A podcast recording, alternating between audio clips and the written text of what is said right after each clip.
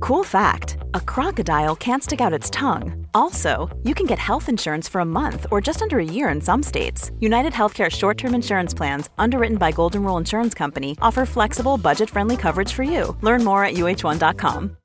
This episode is brought to you by Shopify. Whether you're selling a little or a lot, Shopify helps you do your thing, however you cha-ching. From the launch your online shop stage, all the way to the we just hit a million orders stage. No matter what stage you're in, Shopify's there to help you grow. Sign up for a $1 per month trial period at shopify.com slash special offer, all lowercase. That's shopify.com slash special offer. What people.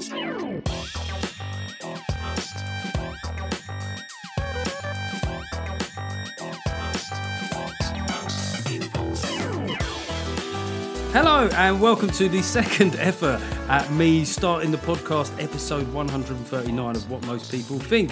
This is the podcast, if this is the first time you're listening to it, which is, you know, it's coming from the revolutionary end of comedy, which is the end that probably is more in line with what most people think, but certainly that's not always the case, but that is always the endeavour is to arrive at reasonable and commonly held opinions. And and on that note, I mean, somebody who deals in that area, who has that written to his DNA, is uh, Christopher Snowdon. Welcome back to the show, mate. Hello, Geoff. Pleased to pleased to be here again for I think the third time. Your, what you just said then reminded me of a good tweet I saw yesterday, actually, which simply said, "I am a Twitter centrist, or as I'm known in the office, the communist. that is a fairly good filter for the difference between social media and the world. I mean, that will come up today, actually. Um, but just while we're on, you know, when you do these sort of shows, you have to do a light-hearted start. And I just, I just thought I'd have a quick check of the news to see if anything had, uh, any stories had broken. And there's talk about making the, this bank holiday permanent or the next one.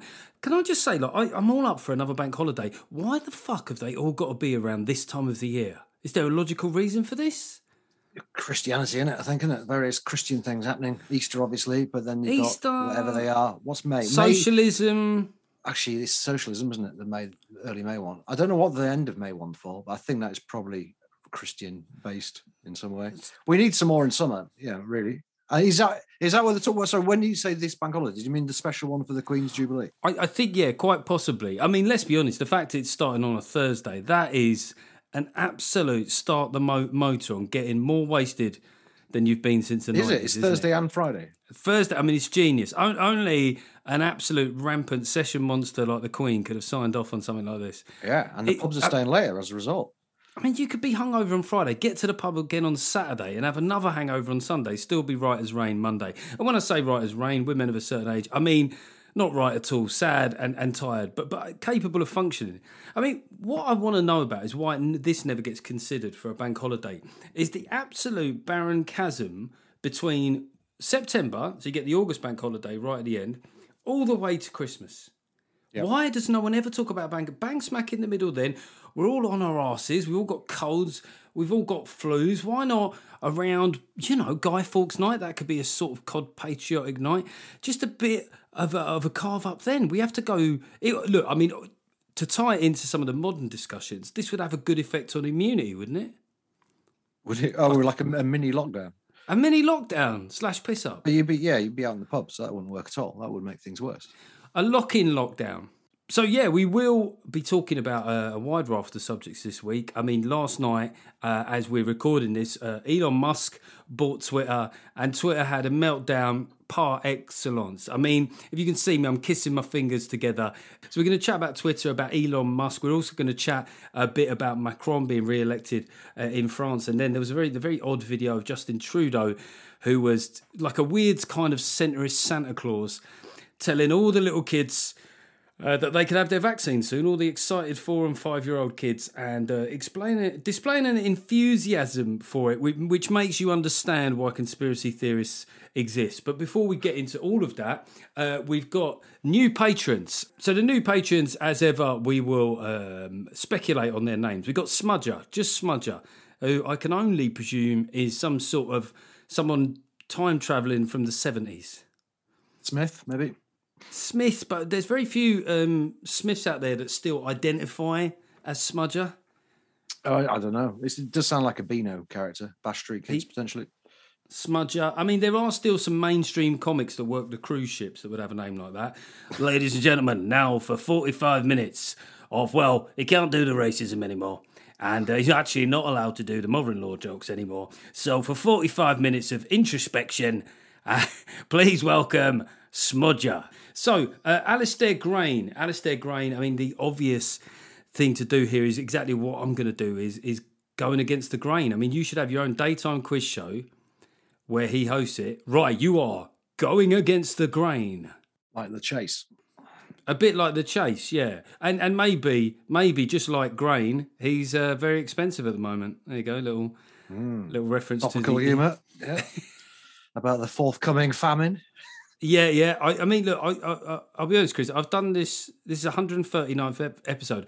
I think that may be one of the worst jokes I've ever done. I, I think it's certainly in a Hall of Fame. If there's any super fans out there, then let me know if, if you if you think that's up there. Certainly on the uh, podium positions. And we got John Pound, and John is a returning patron. I think. Welcome back to John Pound. I mean, John Pound. It sounds like either a surname or reputation. If you know what I mean. He slaps it on the table. John Pound of Flesh Wilkinson. Oh yeah, yeah. Wasn't thinking you were going to go in that direction, but yeah, I suppose I could say that. I've always got a cock on the brain, mate. Um, so, just on the note of uh, Patreons, there's stuff coming up.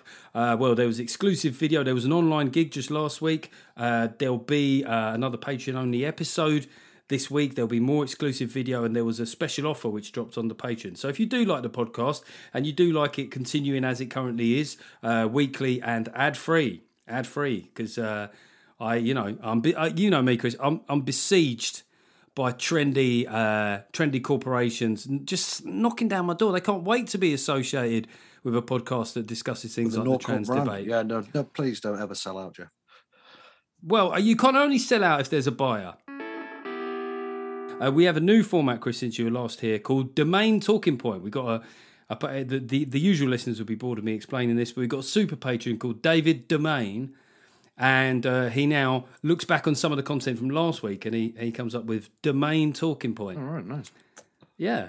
Uh, here's a question for you. Would you ever let your dog lick your face? I mean, I, I feel like I've started very light this week. We will get into meaty subjects here, but we've done bank holidays. And would you ever let a dog lick your face? And David asked this question because there's a theory from the USA, so that's the first, uh, you know, sort of red flag, um, that it's good for anti-aging. Really? Uh, yeah, would you ever let a dog lick your face? No, no, I haven't got a dog, and I'm not very keen on them licking me anywhere. My brother's got a dog, which always comes up to me and tries to lick my hand, and I don't like that at all. Even your hand. Well, it's the nearest thing. I mean, you can't really reach my face, generally speaking. So it starts lower down, you know, starts with your hand, and I bat it away. He's only trying to be friendly. I know they're trying to be friendly, but I'm not. Yeah, I wouldn't mind a cat licking my face potentially, but they don't really. What? They don't offer I mean- this. Well, they've got nice little little tongues, haven't they? Have you felt a cat's tongue? It's Yeah, they're worth- rough. It's, it's nice. They're awful. Yeah, but it's like exfoliation. I imagine. I mean, my God, now you say that, I can imagine loads of uh, footballers' wives in Cheshire now going to a place that has t- small kittens that they just sort of line them up on a thing, sellotape them to a stick, and just. I told my son the other day, by the way, for the first time, that there are people in the world that eat dog, mm. and he he was he was so shocked about that. And then I put it to him, but what if another culture thought of chickens in the way that we thought of dogs? And that also blew his mind. But then he said, and this is why I think he's a bright boy, no one would ever think that about chickens. Yeah, I think that's right. That's They're exactly right. arseholes, aren't they? I mean, do you think that the first time somebody actually ate chicken was to shut it up? yeah, quite possibly. They're very annoying, aren't they? The roosters in particular. Well, they, I mean, it's interesting with chickens is that they, they're, they're one of the few animals that gets kind of like when you go to KFC that they actually, they like to heavily remind you what you're eating. And I think that that's because we resent chickens. So they're playing into that, that, did, that sort of idea that they had it coming. Yeah, well, they're flightless birds. I haven't got any time for flightless birds of any kind. I think they should all be extinct. I appreciate in the case of chickens, it's, mm, it's humans that have made them flightless, really. Yeah. Unlike penguins, which are just naturally useless. We've just made chickens so fat that they can't fly. Imagine seeing chicken fly. It'd be quite a sight, wouldn't it? There are loads of animals that I think if you if you just happened upon them in a clearing, so if you were living in a in a more primitive age without access to information, and you were just kind of foraging, and then you just came across like a decent sized cow. You go, "What the fuck is that?" It's a big, big thing, and then you would go, "I bet that's tasty," because cacao's just look tasty, don't they? I mean, I don't want to say think that they. I don't want to say know, that if they you'd never tasted one, I don't think you would assume they're tasty. That's oh, probably on, true of any animal, isn't it? But flightless birds have got it coming. I mean, if you can't fly and you're a bird, you're gonna get, you know, you're gonna get killed and eaten, aren't you? The dodo being a famous example, the famously tasty dodos, very very tasty, were they? but they couldn't fly, and so they just wiped out in about five years. But if you ever, do you remember in the old butchers when you would see the the map of m- cuts of meat you could get from a cow, like Yeah. all the different? It's like a fucking theme park, Chris. It's all good stuff, isn't it? Do you- Why don't you stop Every off last at- bit oh, of it. slide down the tongue? Bit I mean, like they. I don't want to say that they had it coming because in, in the modern society that's a very contentious thing to say. But I do think that sometimes they must look at themselves and go, "Look, fair's fair. We are. We're made to be eaten." But you're a big fan of chicken, aren't you? KFC and all that. Isn't that your I love favorite chicken. Chicken. Yeah.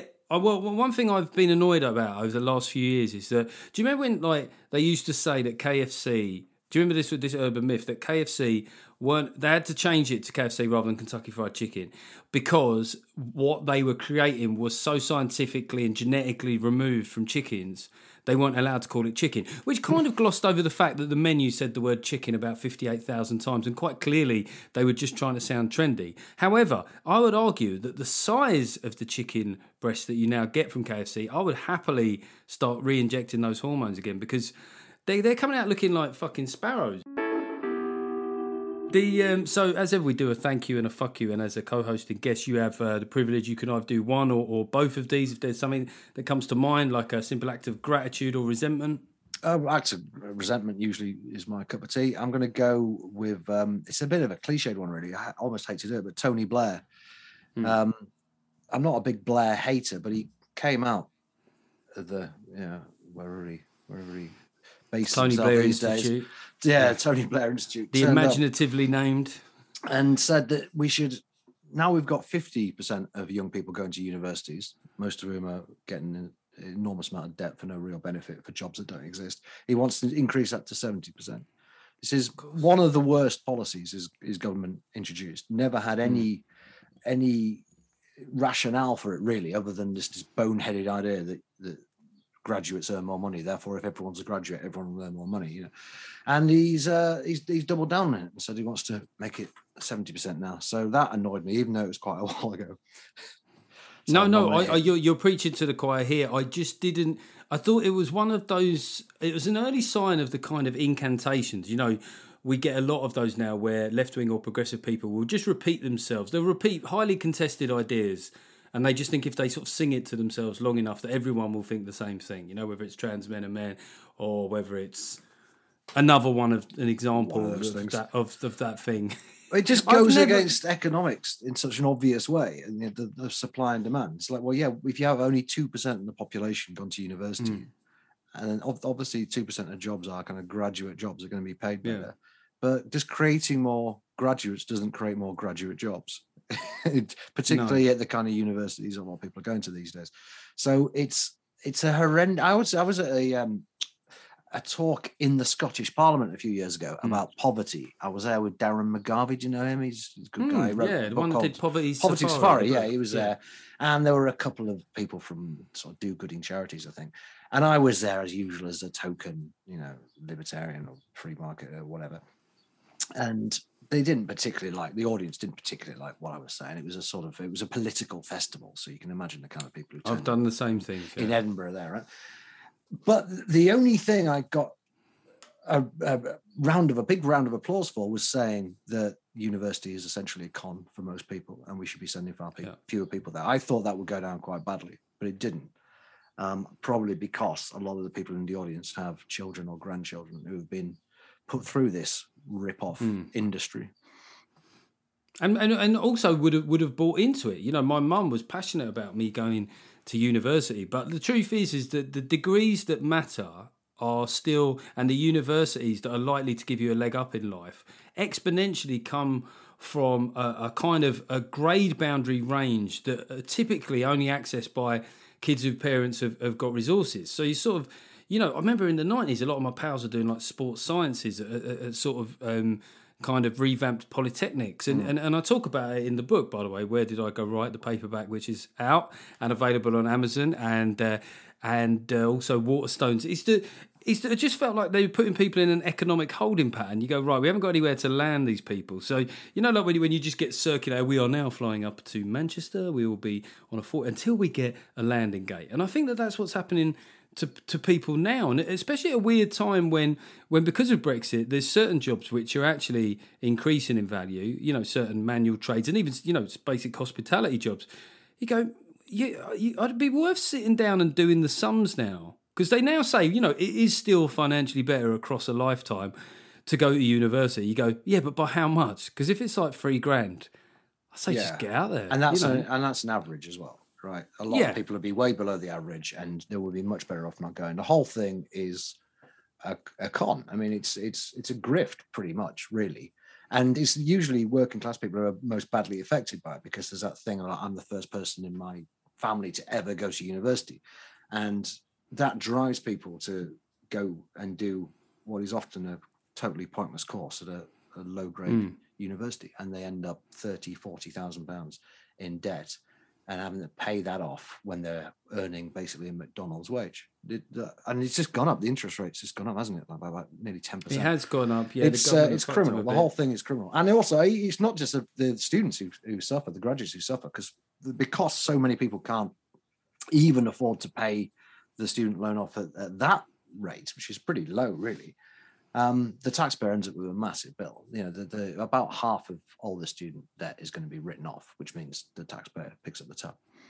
Well, that is a good fuck you. I'll just throw in a thank you. Um, Greggs, Greggs the Bakers. Uh, they are popping up all over because I live out, you know, in a sort of semi-rural area. And a beautiful thing has started happening, Chris, is just at petrol stations, just normal petrol stations, little Greggs concessions coming up, like just like emerging out of the ground. And and I just just have like a on a whim, just have a warm sausage roll. Yeah, It's so much better than you know because of course if you go to a Shell garage, you've got Jamie's special menu. J- He's never he's never at those fucking sandwiches in his life. But now next door, next door, I, I've got a Greggs, and I just think that we we've often you know when it comes to the fast food giants, we've often talked them down. But let's look cheap hot meals in in the time of a cost of living crisis, graduate jobs. Let's get on our fucking knees and, and give fillet, fillet all of these these fast food giants for providing an economy. I mean, how many kids now? Like the percentage of kids that would have served people food for a living must be five times higher than it was when we were kids. What's your is that your favourite, the sausage roll in Greggs? I go chicken chicken bake is the thing. I'm oh, you got me hungry again now for the second time in ten minutes. Just thinking about a chicken bake. Just reassure yourself with the fact that if you did have a chicken bake, you would be hungry again in about 15 minutes. Let's get into the first big subject of the day, and it is the purchase of Twitter by everyone fan favourite Elon Musk.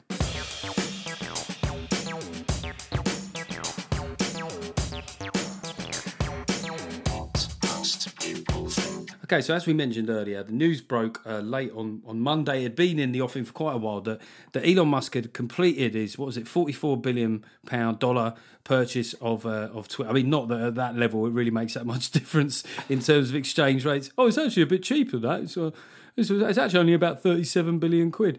Um, and and it what it prompted. I mean, the the level of the meltdown that I saw on Twitter, I haven't seen for a long time. We had high profile people saying they were going to leave Twitter. Jameela Jamil left Twitter, but left her Twitter account on because uh, there's absolutely no way in the world that she's going to reactivate that after a suitable hiatus. And there was talk of it triggering World War Three, a cau- a, cause, a coarsening of debate, uh, or, or as I think most probably will result in an edit button. That's my own little prediction of the biggest change to Twitter as a result of Elon Musk buying it will be an edit button. It will be such a boring uh, technological development. And in terms of what people were catastrophizing, because we all know liberals, they specialise in catastrophizing, and we saw this a lot during the Brexit years. And I would say that it was up there with the predictions of post-Brexit super gonorrhea. But I, I mean, it, it, it was just it was just very fucking entertaining. I don't like to normally be a Schadenfreude guy, guy who gets off on the old salty liberal tears, but I did forget how good they taste.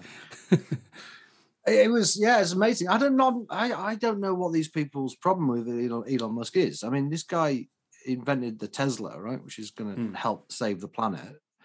Um, he's not very easy to pin down politically. I don't think he, you could say well, he's like Mm. a, a, rabid right winger or anything like that. He just believes think in- everyone is in- literally they are saying saying that now. a- Yeah, okay. yeah, but they didn't before. white right? Yeah, They didn't before. It's been like Donald Trump. You know, until he ran for president, no one was saying this guy is a white supremacist and a far right winger. Just thought Yeah. he was a, a weird guy, you know. And same with Elon Musk. People thought he was a bit of a weird guy, but they didn't hate him, as far as I know. Um, the meltdown, like you say, has been hilarious, and because catastrophizing is exactly the, the right word, even if I can't say it. I haven't seen the left so upset since the Mash report got cancelled. You know, that was. I was with them on that. Yeah. the way, but purely for I, I just uh, just remortgaged. Um, so what's going to happen? I think actually, I think it's good. I mean, it's it's so often that you get these wins, isn't it? You know what I mean? And the Hmm. the left respond so hysterically to what is only ever like a small bump in the road towards Yeah. like their future becoming reality. Um, but just the possibility that Trump could be back on Twitter. That seems that's the main thing, right? That's what everyone's assuming that Trump is going to be allowed back Yeah. on Twitter. But and I think that will happen. By the way, I think he'll. I hope he doesn't do an edit button because it's a stupid idea that people are always asking for, and it's obvious why Twitter have never done it. It's because they don't want you Yeah. changing a well retweeted message to say some you know obscene or Yeah. whatever, right? That's obviously why they do it. If you if you make a typo, just type out, delete the tweet and type it again. Yeah, Anyway, that's by the by. The point is, he, I think, will be um, uh, uh, introducing a more kind of liberal free speech regime. But that doesn't mean that it's the whole website is going to be awash with, you know, Nazis saying let's Mm. gas the Jews or whatever. It's it. They they still have to obey the law, right? Mhm. And Yeah. as my colleague Matt Lesh pointed out uh, from the IEA um, the other day, the the law uh, in Britain, at least, is pretty draconian and about to get worse with this online safety bill. So the idea that it's going to be a complete free for all and people are going to be able to commit hate crimes on Twitter is just not true because the law will prevent it. Now, in America, the law is obviously a bit a bit different, a bit better, I would say, when it comes to free speech. But there are still limits. I don't see Twitter um, like just totally rewriting its terms of service. Um, I I mean, Elon Musk has called himself a free speech abs- absolutist. A lot of people call themselves that. But then you ask him a few questions about what about this, what about that? They go, well, obviously we wouldn't do that, you know. So he Hmm. wants, I would I would hope and assume, he wants people to be able to express unpopular opinions. Hmm. Um, the trans issue you've already kind of mentioned, um, you know, Trump stuff, Rep- Republican stuff, whatever it may be. There are definitely too many people getting banned from Twitter for, for doing very little, as far as I can see. Mm. I think he wants to encourage that, but that doesn't mean that he wants to have the whole website full of, you know, hardcore pornography and you know rampant Islamophobia or anti-Semitism or, or whatever. Whatever. So these people are wetting the bed again over nothing. I think. I, I think as well that what was interesting, if you look at you know the the possibility of the BBC becoming uh, a sort of privately funded, you look at same issue Or when Channel 4, with Channel, yeah. and Channel Four. Uh, you look at Twitter. The problem is, is like I have sympathy for all arguments on both sides of all of those arguments. But one thing that the people that are most anti those things would say is. Is they would claim that all of those media aren't biased, right? There's absolutely no bias in these platforms or these channels. They go, well, it seems to be uh, exactly the same sort of person that's most upset about this. It would seem be very odd if you were getting that upset about a possible change to the direction of traffic on Twitter if you didn't feel that Twitter overrepresented your view. I mean, you only have to look at how the kind of traction a tweet can get. Like, say, for example, I don't know, some fucking bellend that was on uh, that was on Dancing with the Stars goes on and does a fairly obvious tweet about "Don't say gay." Okay, right? So they get there's plenty of them doing this. Probably rack up could easily rack up two hundred thousand likes, right, for a mm. fairly basic sentiment. You know, I'm not not taking issue with the sentiment itself, but Now the other question is, it, so it definitely had, it definitely lends itself to a certain point of view. If you look at the way that the idea of revoking the Brexit vote got traction, largely on Twitter. I mean, this was this was the forum in which it was magnified, and if anything, sort of hamstrung the idea of getting a soft Brexit because they got over encouraged towards a, an end goal that was frankly uh, unachievable. Uh, the other question on the other side of that is simply whether the sheer volumes of conservative people exist or right wing people in, in the numbers to actually get on and dominate a social media platform like Twitter. And if they are on it, they're not they're not obsessively tweeting about everything all the time and trying to get things trending and all this stuff. You know, I see No. on a regular basis when I'm looking at my computer screen on Twitter, I see the trending topics, and it's so often you know Boris Johnson out, hmm. resign Boris Johnson, Tory genocide. All I have no idea what these people are talking about. This the, the actual tweets never come up in my in my time. Brexit shambles, all this stuff. the Yeah, nation. there are presumably there are people constantly enraged about this and tweeting and and, and drumming up a, a Twitter storm, whatever they call it. And I'm totally unaware of the content because you curate your own Twitter feed. You know, these people gone about the edit button. Just use a block button. If you use a block button, you've got no reason to worry about being inundated with these imaginary Nazis on on Twitter. I mean, they they probably exist somewhere, but I don't come across them because the people I follow don't hate all those beliefs and wouldn't retweet it. So you're not going to see hmm. it. So the all the the problems people have with Twitter can be solved by blocking people, as far as I'm concerned. It's uh, it's it's sort of like the opposite of Facebook. With Facebook, which I'm not on anymore, but Facebook, you're building up your friends, right, by selecting people you like. With Twitter, you're sort of doing the same thing, but by excluding the people you don't like. And eventually you'll end up with a bigger audience because there's a lot of people who, who are totally benign and don't don't say anything either way. But it's just a different way of going about it. With, with, with Facebook, you're actively making friends. With Twitter, you're actively blocking enemies, but you still get to the same destination. So just don't hmm. moan about it. Just block people. It doesn't matter. The one thing that it has unleashed that I've missed is the phenomenon of people flouncing out of something, or or the fake flounce. So we already mentioned Jameela Jamil. Who is she? People the Who is she? Uh, she's uh, she's a, uh actor, model, DJ, social activist, commentator. You know, she's very um, she's very sort of forthright, and she can get a lot of traction for things. She's also a bit of a hate figure for for the right as well, and she does get some unpleasant stuff come her way. But she she certainly can wind people up, right? But she's just one example of of many of something that we haven't seen for a while. Is people doing the flounce, the fake flounce, right? Do you know? Remember all the people that were going to move to Canada, Canada, if Trump yeah. got in? Uh, remember the people going to move to France? Actually know one person did move to France, but most of them, did. beyond getting an Irish passport, most of them didn't really change their lives. I was just wondering if we need to introduce some sort of official sanction for saying that you're going to leave something and not leaving. So if you say I'm leaving Twitter or any social media thing, you you trigger automatically legally a 10 days grace period to actually deliver on that. And then if you haven't, you get sentenced to some social media hell like having to watch husband and wife accounts on TikTok. We need to expose them to some of the worst of social media, like having to be perhaps in the YouTube comments section. You know, in you know in um, Superman two, where the criminals go off flying off in the glass thing, where they're stuck. Yeah, yeah, yeah. Like that, but you're stuck in the YouTube comments section on a racially contentious fighting video. I tell you one kind of person who's who's definitely not going to leave Twitter: journalists. Yes. Okay, because th- their job becomes four thousand times more difficult if they can't do it via Twitter. So, and and there's a serious point here, and I'm not just knocking lazy journalism, but is the conversation is going to continue. So, actually, if you are of a left leaning or progressive persuasion, and you think there are going to be loads of Nazis coming back on Twitter. There's never been a more important time to be here, and there is, um, you know, what the irony is, they were the same people that not so long ago. And apologies, I know this is very Twitter heavy, this, and not everyone who listens to this on Twitter, but it's one of those rare times where it really is the news. But there's a while ago when right wing people felt that Twitter was so biased, they said, "Oh, I'm going to Parler," Yeah. or "I'm going to Gettr. Gettr." But they're the exact same people who went, "Go on, then."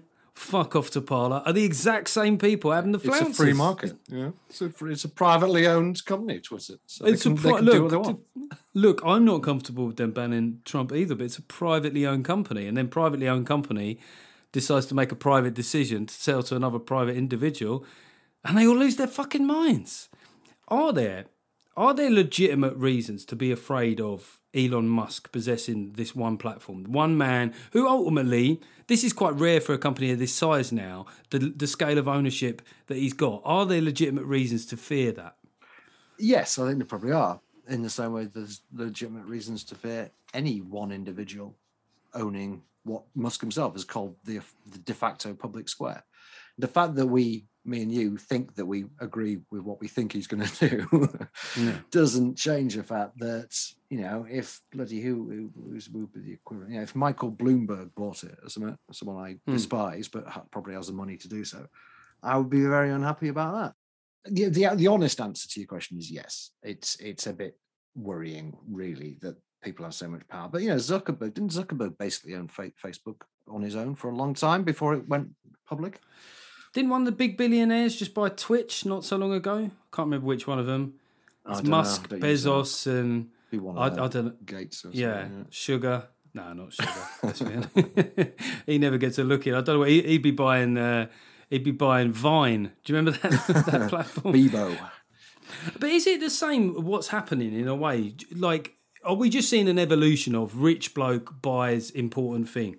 Because yeah, if you think about Maxwell buying the Mirror in the eighties, uh, if you look at um, Bezos. if you look at the Washington Post, didn't it? Bezos Murdoch obviously bought a lot of papers.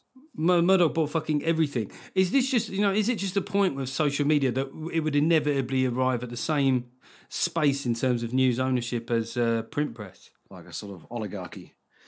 Yeah. Well, it could do. Um, but yeah, although these things are or might seem effective monopolies, they still aren't actually monopolies. You know, there was a, the classic headline in The Guardian 15 years ago now Will MySpace ever lose its monopoly? You know? and things do change. And of course, you have a network effect. And as all, these people who found out who've gone to Parler and Gettr, there's really no point, you know, you being in this thing with Tommy Robinson and Milo Yiannopoulos and just a bunch of, you know, a handful of, of, of weirdos. And you haven't got the big names and the journalists or whatever, the people you want to follow. So it is hard to depart from these platforms, but it, it has happened before. MySpace to Facebook being a, a prime example, the fall of Friends Reunited. Um, it gets tougher with time for sure as more people get on there but if people were genuinely disgusted with the with the platform and the way it's been run not just with the owner but what they actually do then there is scope still for um, an alternative emerge and because of that these tech giants that are portrayed as so powerful still actually do have the pressures of competition keeping them um, not necessarily honest, but keeping them, uh, making them provide something that people want to use and are happy using. Is Elon Musk? Is he a list? I've always thought that the left have a greater need for bogeymen than the right. It's one. It's one of the, the things you know when you you kind of calibrate your political character. One of the things I can't stand about the left is hysteria. Uh, and the other is that there's just always a, bo- a list of bogeymen, and and you know he might be on a list with Elon Musk, you know Laurence Fox, Piers Morgan. They just they have to have these people. And as, as you say earlier, I'm, I I don't in the substance of what people are saying determine much in the way of, of real like legitimate criticisms more than "I fucking hate that guy or he's really rich I hate that guy or his spaceship was it his spaceship looked like a like a dick All spaceships look like dicks. It's it's it's that is a aero, very, it's very aerodynamic. It's the same same reason that dicks are shaped like dicks because it's aerodynamic. Well, and and also he's at least this looked like a good dick. I mean, the spaceships of, of years gone by would be like an impressively long dick, but but lacking in girth. Whereas that one, you go, well, that's gonna that's gonna make people happy. I can't remember the one you mean. But did it have a sort of helmet type type thing? It had a helmet. It was, quite. It's, I can't believe we've up discussing. It's quite girthy. I thought it was an impressively, you know, stocky, well built thing. A lot of people get hung up with spaceships on length, but just without, you know, any personal thing. I think look at girth. That's what I would say. Uh, look at girth. So what started as a discussion is, is, is Chris now googling the Might have a look. The, the Elon Musk uh, spaceship. Well, in, in the meantime, what started off as a very informed discussion about the ownership of uh, social media has descended into a discussion about cocks. Oh yeah, I see what you mean. Okay, uh, just to hype a couple of things. As I mentioned before, the paperback "Where Did I Go Right," um, which now has a, a new cover, a photo of me looking like a right Dickensian street urchin. Uh, that is out. Of course, the audiobook is still available. You can order the paperback from uh, Amazon or or Waterstones or Amazon or indeed Waterstones. And, and there is available in some independent bookshops. Uh, the tour is back out this week on Friday, the 29th. I'm in South, Southend. Then I'm in Manchester. And then I'm just in Maidstone because you don't really pronounce that differently. Upcoming tour dates. Uh, just pick from this, Chris, if there's any of these you'd like to spend a weekend at. So we've already had Southend, Manchester, and Maidstone. Ipswich on the 7th of May. Nice. The Oxford on the 13th of May. Huntingdon on the 14th. Never been. Glasgow on the 19th. Uh, uh, Spalding on the 28th Not been there. And Wimbledon Theatre on the 29th. If you if you were forced at gunpoint, and it would be a weird offer to have a mini break, some guy just arrives with a fucking revolver. revolver. Yeah. Uh, Ipswich probably quite quite fond of East Anglia. Ipswich. Yeah, Oh, yeah, but you you mean getting out of the town centre though? Surely. I mean, go on. yeah. I'll probably nip over to Norwich to be honest. It's got a, it's got a lot of nail bars. Let's put it that way. Um, so yeah, is anything with yourself, uh, Chris? Anything that people should be looking out for? I mean, obviously there's your social media, your Twitter, which is always always informative. I mean, just today, for example, uh, you pointed out there was an article from the BBC which said huge spike in violent crimes post lockdown ending. Which, first up, yeah, uh, yeah, I'd imagine when people out in world see other people, the risk of violence does go up. But it kind of covered a, a deeper truth, which was that Uh, it's actually the second lowest on record, as the BBC showed in a, in a graph that showed you that actual severe violence has gone down remarkably over the last 20 years. I had no idea. It was quite encouraging. I don't know really know what serious violence is as opposed to trivial Yeah. violence.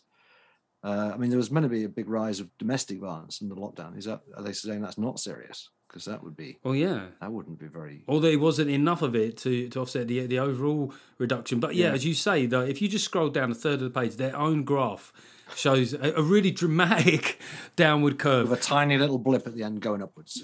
Yeah. So I think if, if you like someone that would uh, that would both hold the BBC to account, but also hold down some of the uh, uh, kind of uh, the, the the extreme end of, of, of anti-vax as well, then then do make sure that you are following Chris and check out his books. I've which got a are all still report coming out this weekend, actually, on Sunday. Uh, we looked at how much minimum pricing has cost drinkers in Scotland in the last four years.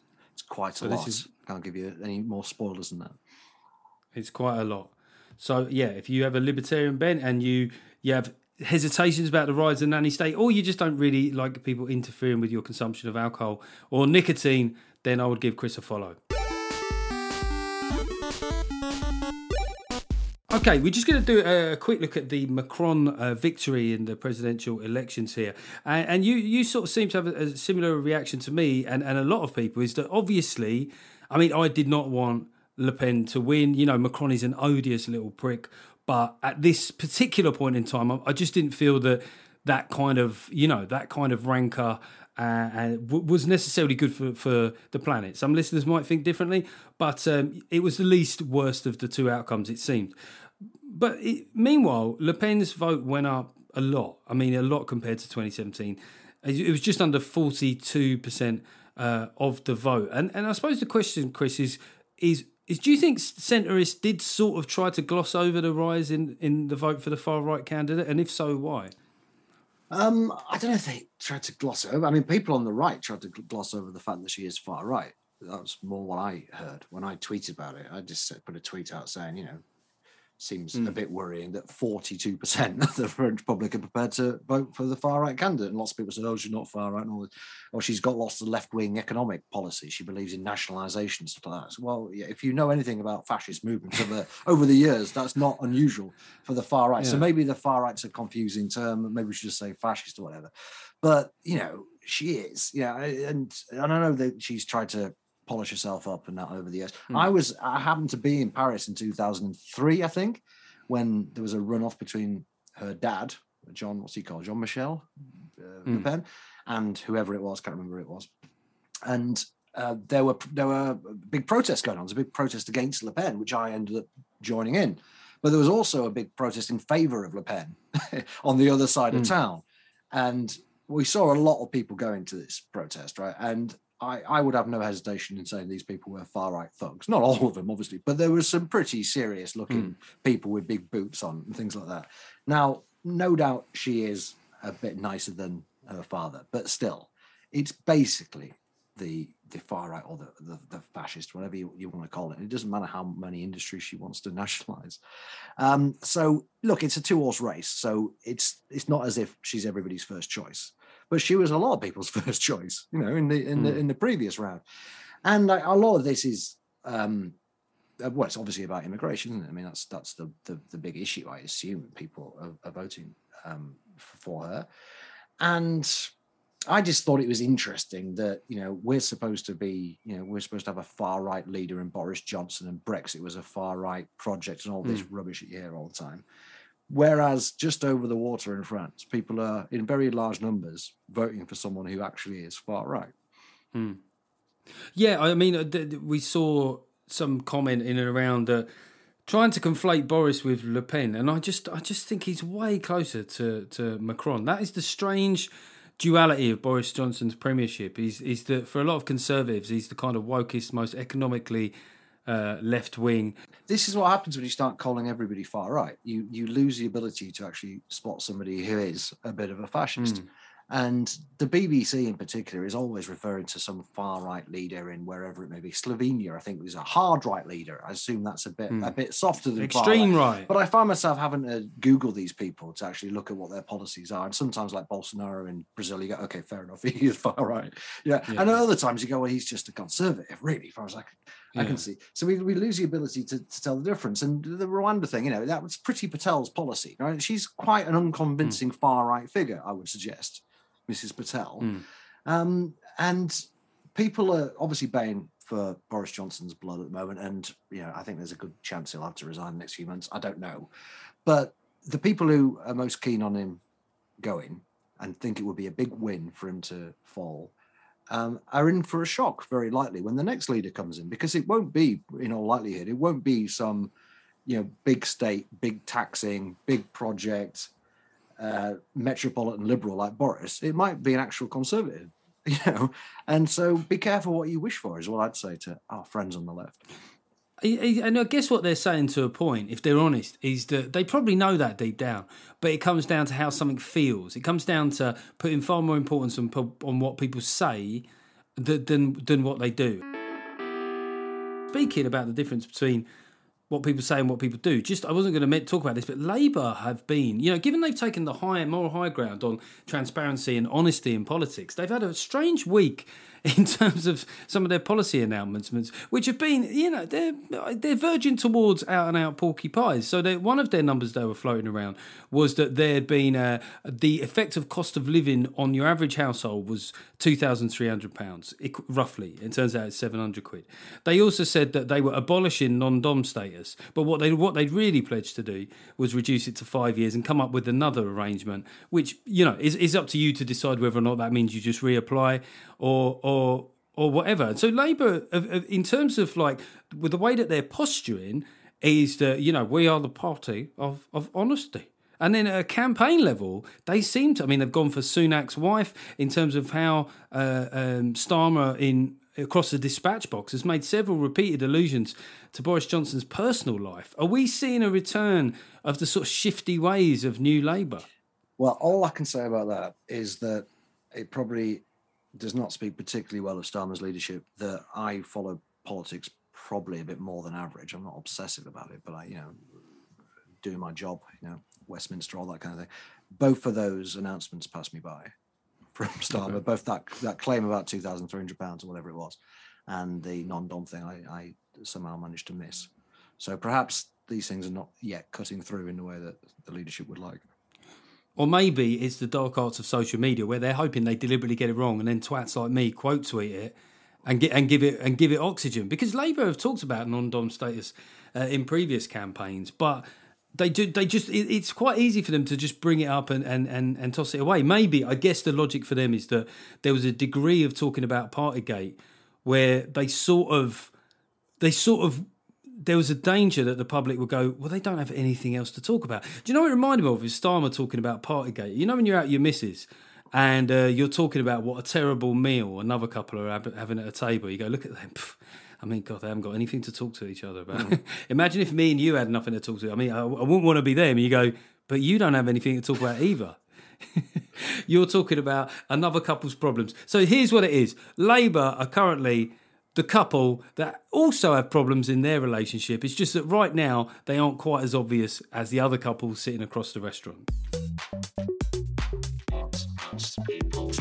I really wanted to talk to you uh, about this. Is uh, I don't know if people have seen it, but just if you, if you can, just Google quickly Justin Trudeau. If you, if you go onto my Twitter, actually, uh, there's a video of Tr- Justin Trudeau, and he is he's speaking to the kids, Chris. I mean, because as you know, as you know, like kids, are, they're just waiting for the next sort of political dispatch or or, or kind of, you know, they're, they're just scanning Twitter, aren't they, for for uh, for updates on COVID. And the way he speaks to them is so fucking creepy.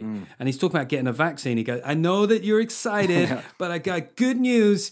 Four and five year old children, you'll be able to get the vaccine real soon. And I thought, I don't know what five year olds you know, mate, but this ain't Legoland, mate. You know, this is this is a needle in an arm, which a lot of people think that kids that young don't really need to have. So the, the, the, insanity of the pitch. I mean, firstly, it's so obviously creepy that I think maybe I've got the temperature of Canadian discourse wrong. Maybe they're very fearful people, and this plays out really well. I mean, you know, as, as somebody who's been called out both sides of, of the kind of COVID way of thinking, how do you read that? I think he's talking to the parents, isn't he? Really, he's he's trying to infect them with enthusiasm by looking so excited about the possibility that a a child can not only have the vaccine when they're five, but can actually book to have it on their fifth birthday. Is that what he offered? I think that's what he said, isn't it? Oh, somebody stop this man. Do you know what? I know that what Putin's doing at the moment is like really, really bad, but stuff like this, it's it's a different kind of bad, isn't it? We he's got to be stopped as well. Uh, Yeah, him and um, Ardern in New Zealand. They're two people I find very, very The woke very, axis very of annoying. evil. Yeah, there's just something insufferable about both of them. Um, I mean, on I don't know. it- Now, obviously, there's worse people like you know Putin and so on. There's plenty of worse people, but they don't deep down annoy me to my core in the same way that, that Trudeau does. I find him insufferable. It's that thing. Anybody that's worked in and around like politics or show business will know that, in a weird way, the arseholes that are arseholes and act like arseholes are far. You know, in a way, this is where the success of someone like Trump comes in. Is you go right. I think that the level of arsehole he's displaying is probably around about his top end. Yeah, Whereas with Trudeau, you're not even seeing close to what that man has got to offer Quite in terms of being a prick. yeah. There's I just there's certain people I just cannot understand how anybody would want to vote for them, and those two, and also Nicola Sturgeon, I to say as well, I find very very annoying.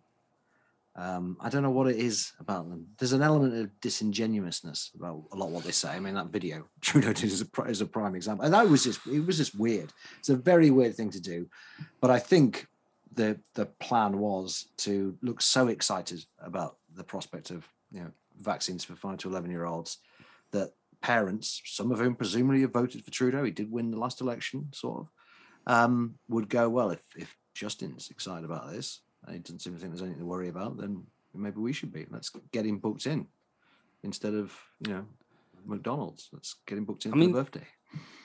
I, I've, I think if, even if you take out the kind of uh, uh, sort of virtue signaling zeal zeal that he possesses, the color of his hair is so black. Like I don't think that alone for me, his his hair is like remember Tim Henman mid nineties black. Yeah. Do you remember like when he was sweating and you thought, well, sometime this this is just going to run into his his eye. His hair is, is so black, and I just don't think that you know people talk about Boris being scruffy, right? And, and uh, you know they get hung up on this. I also think there's a danger of being really good looking. Like if you just think as, as a woman, say you're listening to us, you're a woman, you're a liberal, you like Tr- Justin Trudeau. Think about in your life what you've let good looking men get away with, right? That bit of charm, you know. Boris Boris obviously has some sort of charm. Jesus Christ, he's he's certainly punched above his weight in terms of his own face. But he's had to earn that. Trudeau's had to earn nothing. What people think? So Trudeau wasn't exactly zero COVID, but in another part of the world, uh, we are seeing what zero COVID would really look like in, in, in a long term sense. Certainly uh, in Shanghai, not everyone will be aware of this, Chris. So if you just update us as to how they're uh, currently managing COVID in Shanghai. with extreme brutality. Um, Hmm. uh, The persistence is their literally their watchword. So um, they had an outbreak in Shanghai. They've got an outbreak in Beijing now. I suspect Beijing will be next for a lockdown. And as people will know, the Chinese do not mess around when it comes to lockdowns. And Mm. in the past, they've been basically successful in, insofar as they have achieved the aim of wiping out the virus in whatever town or city they've locked down. But because Omicron is so much more infectious, you know, I think the the Mm. the sort of R R zero, you know, the the uh, infection rate with the Wuhan strain was like two. So you'd infect each person would infect two people, which is enough, obviously, to get exponential growth. But it's twelve with Omicron apparently. So it, there's really no chance of stopping it because even when you have a lockdown, of course, you still have to have somebody, some people out there. Some people have to be de- delivering the food, which has been a big problem in Shanghai. You've got to have doctors. You've got to have various people, uh, you know, key workers, so the the thing can still transmit. And they've not been able to really get the numbers down very much. And they've got no prospect at all of getting them down to zero. So eventually, when they end the lockdown, it will just shoot up again. And this is a major problem um, in all sorts of ways. I mean, there's 25 million people in Shanghai. They all need to be fed now via an app, basically, which which you you know this is two and a half times the population of London, and people are all essentially getting takeaways, and there just isn't enough capacity to deliver that food. So people are getting very hungry. Um, there's also the big problem that Shanghai is. I don't know if it's the world's biggest port, but it's certainly one of the most important ports. A huge amount of exports coming out of Shanghai um, that is going to start biting in terms of global prices very soon. The, you know, the the, the um, proverbial slow boat from China takes a while to get there, but you know we're going to start noticing that these boats are not coming in such big numbers in, in the weeks to come. Um, so it's a big problem for the whole world to a large extent. It's a, also a big problem for the Chinese Communist Party, which is really made i mean they've been laughing at the west for the last two years calling us idiots for allowing this virus to spread and saying that they are you know china is the best hmm. country in the world because they know how to deal with it. And they they just won't back down and they can't really back down because they haven't got enough people vaccinated. That's one of the weird things about china and also hong kong is whereas in the uk we started with the oldest people we started with william shakespeare and we and went down to now five year olds um 15 million jabs to freedom yeah, times four to the multiple of 140 six. million delivered now. and uh, and in China they didn't. They just basically first come first served. And older Chinese people are quite suspicious of this kind of what they would see, I guess, as Western medicine. So I think only like 20% of the over 65s in China have had the three jabs. They don't as well. They don't have mandatory vaccinations, and not that I think I think that's a repugnant idea. But you the think they thing, would. If, you're- anyone's going to do it, you think they would. Do you know what I mean? If you're doing the authoritarian thing, you might as well go, Go all in, yeah. You know what I mean? like if you if you if you can be a rapper, you might as well, you know, live the lifestyle. Mm. You know, have the car with the big rims. I just don't underst- understand um, that logic. But then I guess what we don't understand about China is how hard to find some of these rural communities are. Yeah. And and I suppose the thing is, you know what, you know, there was a period in this pandemic where another one of these incantations of zero COVID, you know, an easy thing to type that makes you think you've done your your kindly thing for the world. And what, what I suppose we're seeing with the video footage in, in China is what that looks like. And it, it, it's it's it's the opposite of freedom. It's the opposite of, of, of virtue. It's a fucked up policy that was never going to work um, in the long run. Yeah. And and and yet you find people that the slightest sniff that there might be data in this country that that could lead to the return of certain mitigations. I mean, one thing that happened on I think it was it was either last week, but basically there was a day where there was 600 plus deaths registered, Registered, and uh, yeah. and registered. But as, as you pointed out, so everyone shares this and going, "My God, this is you know Boris the butcher." Hashtag Boris has killed your nan. Hashtag you know Boris is probably the reason you still owe money on your mortgage. And but it was because of a recording, uh, not error, but but basically for three holiday, straight days before. Bank holiday Monday. Four, Yeah. four days without reporting any deaths. There's a backlog. Yeah, and people, you know, if you're going to talk about COVID at all, that's the kind of thing you should know Yeah. by now that there's a reporting backlog. But James O'Brien, the author of How to Be Right and How Not to Be Wrong, blithely Hmm. went on his LBC show and said that 646 people died of COVID yesterday. What a, what a tragedy. And of course, when you then try and explain that to people and go, actually, there haven't been more than 200 deaths from COVID in England for like over a year or whatever it is. Um, people go, well, it's still, well, how many have there been? You go, well, actually, about 190 maybe. Well, that's far too many. So, all right, well, how many is, what's the right number, you Hmm. know? And One is too many. One is Chris. too many. One one It's- is too many. that's obviously not true. And, uh, yeah, that every death's a tragedy. Do well, you want people honest. to die, Chris? Uh, yeah, not every death is. No, a tragedy. lot, Let's a lot of deaths are a deliverance, and yeah, a blessing. But I mean, in all seriousness, people die of things, and obviously, we all would like nobody to die of COVID. But as China has shown, that is not possible. So we just need to accept COVID as one of the family of diseases that makes us is Mm. going to make us sick from time to time. But you'd be very unlucky or very unwell if you actually die from it. And there's nothing more we can do other than distribute vaccines. And certainly face masks and air filters aren't going to make any difference. So yeah, to me, zero COVID people are basically now. You know the film Team America: World Police, where the guy looks at his love interest and goes, "I promise you, I will never ever die." That's the le- that's the levity of sobriety and objectivity in the zero COVID movement.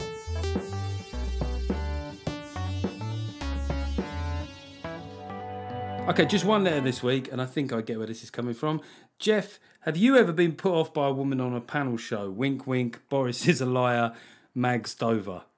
That's weird because Dover, you would think instinctively would be right wing. I don't know why, but I mean, it's, it's definitely a conservative constituency. I suppose she's hinting at the Angela Rayner thing here, which was a great effort by the Mail on Sunday to do sort of like a 1970 souvenir edition of their newspaper. I hope somebody kept up, you know, I mean, I, I haven't seen the rest of the paper, but I'm presuming it was all stories from back then, you know, or stories from now handled that way. It was really odd. Um, I think that you know when I saw that question time, I did think that there was a certain thing between them. Like he he seemed to like facing her more than you know, and she seemed to relish the challenge. But I don't know if it was anything beyond that. But I suppose the question that Mags is asking is, have I ever been put off by a woman on a panel show? Um, no, I mean, look, I've been on panel shows with many be- beautiful women. You know, stunning women. I haven't even noticed, Chris. I I, I know that they're beautiful, but I don't even know that because I'm not I'm not even paying attention. To me, they're basically they basically got the faces of a jelly baby, as far as I'm concerned. Did you did you read the article? I did read the article. Angela yeah. Rayner has since said that it implied that she was thick. And I'm not going to comment on that. But other than to say that I didn't say anything in the article which implied she was No, thick. I didn't see. That I think either, possibly yeah. the thing that really annoyed her is that she was described in the article as a socialist grandmother. Angela Angela Rayner, 41, a socialist grandmother. That Yeah, might have she might have found that a little bit offensive. I don't know. that is a very niche search, if you know But what I mean. still, yeah, factually correct. Chris, thank you so much for coming back on the podcast. People love it uh, when you come on. As you say, you got the report coming out. Uh, you got your book still available on Amazon, and as Britain's, I would say, Britain's preeminent uh, libertarian and commenter. Thank you very much for coming on. What most people think. Always a pleasure, never a chore.